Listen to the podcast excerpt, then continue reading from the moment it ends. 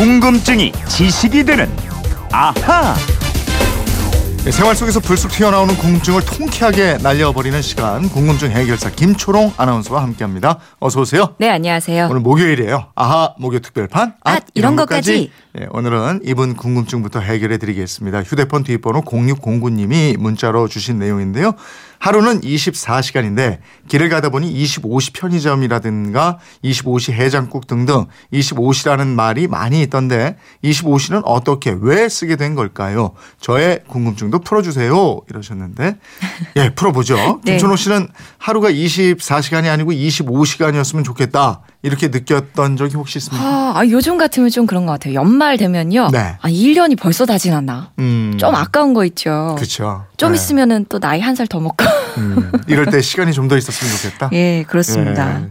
주위를 둘러보면 25시라고 쓴 식당도 많고 또 신문에도 예. 25시라는 말 많이 쓰고 이러잖아요. 맞아요. 저는 그 25시 해장국 뭐 이런 거 많아갖고 네. 1시까지 하는 집인가? 그렇게 생각한 적도 있는데요. 뭐 언론에서도 보면은 기자 25시, 뭐 여의도 25시, 법조 25시, 자본시장 25시, 뭐 사건 25시 이런 식으로 25시를 뭔가를 감시한다거나 뭐한 시간도 한순간도 눈을 떼지 않는다, 불이 안 꺼진다 이런 의미로 많이 쓰고 있습니다. 음, 하루가 24시간이니까 기자 24시, 뭐 법조 24시 이렇게 해도 아 철저하게 한 순간도 놓치지 않는구나 뭐 이럴 텐데 네. 왜 하필이면 한 시간을 더해서 25시로 했느냐 이거거든요.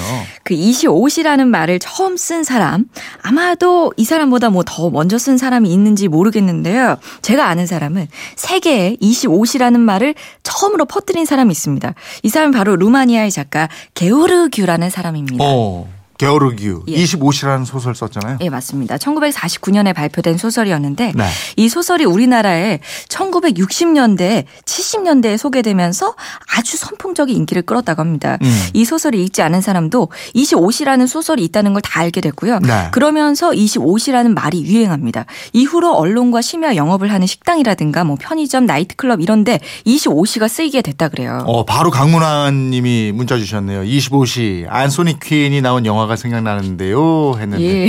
예, 맞죠? 맞습니다. 이게 예, 소설 예. 원작으로 영화화된 거죠? 그렇습니다. 예, 국내에서도 흥행을 했고. 예, 예. 근데 왜 게오르규라는 작가는 소설 제목을 25시라고 한 걸까요? 24시라고 예, 안 하고? 이 소설 내용이요. 루마 니아인 농부가 2차 대전 때 유대인으로 오인되면서 수용과 탈출, 석방을 반복하면서 순환을 겪는 내용이에요. 네. 작가가 이런 과정을 통해서 당시 미국과 소련의 틈바구니에 끼인 약소 민족의 고난, 운명을 나타냅니다. 음. 이런 루마니아의 절망적인 상황을 신의 구원이 이미 끝난 시간 이런 아. 의미로 25시라는 제목을 붙였다고 합니다. 뭐 그럼 지금처럼 24시간 불을 켜놓다 뭐 그런 의미는 전혀 아니네요. 아, 전혀 아니죠. 근데 이 소설이 당시 우리나라의 처지와 비슷하다는 인식이 퍼지면서 예. 히트를 친 거고요. 그러면서 25시가 유명해지니까 24시간에다가 1시간 더해서 25시간, 25시간이라는 의미로 곳곳에서 25시를 쓰게 됐습니다. 어쨌든 25시 뭐 이러면은 조금 더 열심히 하는 듯한 느낌은 들어요. 그렇죠. 그렇게 됐군요. 지금 지구가 자전하는 속도가 점점 늦어지고 있다고 그러잖아요. 네. 그래서 2억 년 후에는 하루가 25시간이 될 거다 이러는데 혹시 아주 먼 미래를 내다보고 25시 이런 표현을 쓴 건 아닐까 어, 이런 생각도 그럴까요? 들고. 예. 이번에는 0035님이 주신 문자인데 이재용 씨 나이 먹었다고 무시합니까? 어, 이게 무슨 문자예요? 예? 몇 번이나 보냈는데 문자 씹고 이 너무한 거 아닙니까? 겨울에 립글로스나 립스틱을 바르는데 이걸 무의식 중에 먹어도 괜찮냐?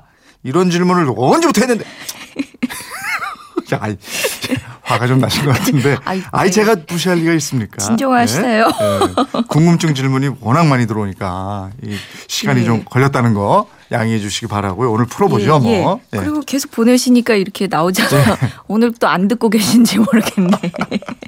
자, 립글로스나 립스틱, 특히 여성들이 바르기 때문에 일부러 뭐 먹지는 않지만 먹는 양이 아무래도 여성들이 많이 먹겠죠. 음. 뭐 어떤 조사에서는 여성이 평생 먹는 립스틱 양이 5kg에서 7kg 정도라는 결과가 있을 정도입니다. 우와, 5kg에서 7kg이요? 네.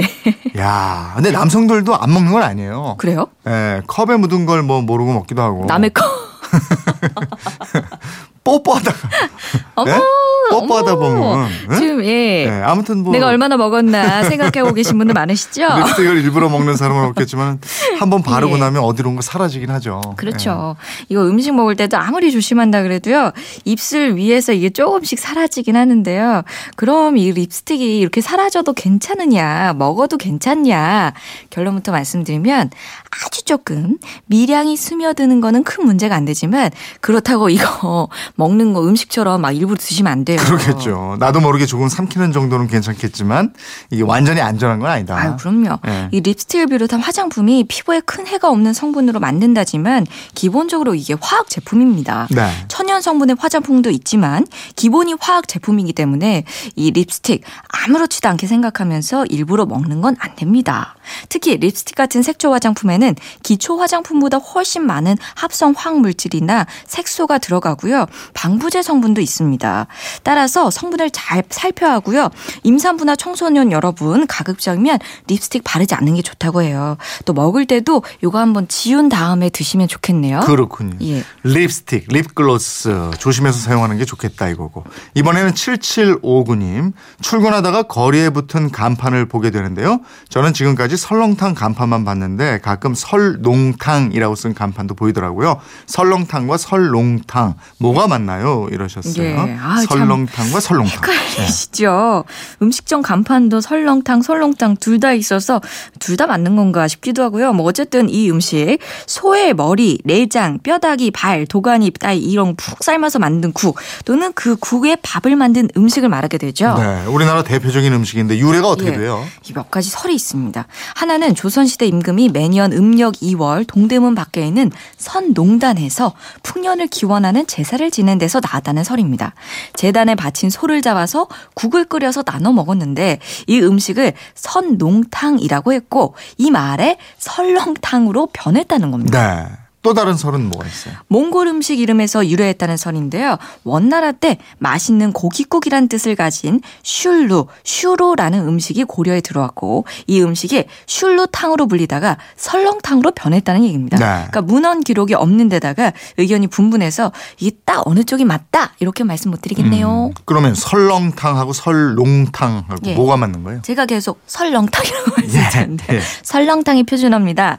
이 조선 시대부터 내려온 이 설렁 탕을 일제 시대 때 신문이 설농탕이라는 이라고 한자어로 적었다 그래요. 네. 그래서 눈설자 설렁탕 국물이 눈처럼 희면서 진할 농자 그 맛은 진하다는 뜻으로 설농탕이라고 했는데요. 표준어는 설렁탕이 아니라 설렁탕입니다. 네. 설렁탕하고 곰탕의 차이점. 이건 전에 한번 말씀드린 적이 있고요. 예, 이 설렁탕은 소머리나 뼈가 많이 들어가는 반면에 곰탕은 고기와 내장 위주로 끓인다는 게 다르고요. 설렁탕은 곰탕보다 더 오래 끓인다는 것도 차이점입니다. 네, 그렇군요. 오늘 여기까지 해야 되겠습니다. 아하, 목요 특별판, 앗, 앗, 이런, 이런 것까지. 것까지. 네, 오늘 소개된 분들께는 모두 선물 보내드리겠고요.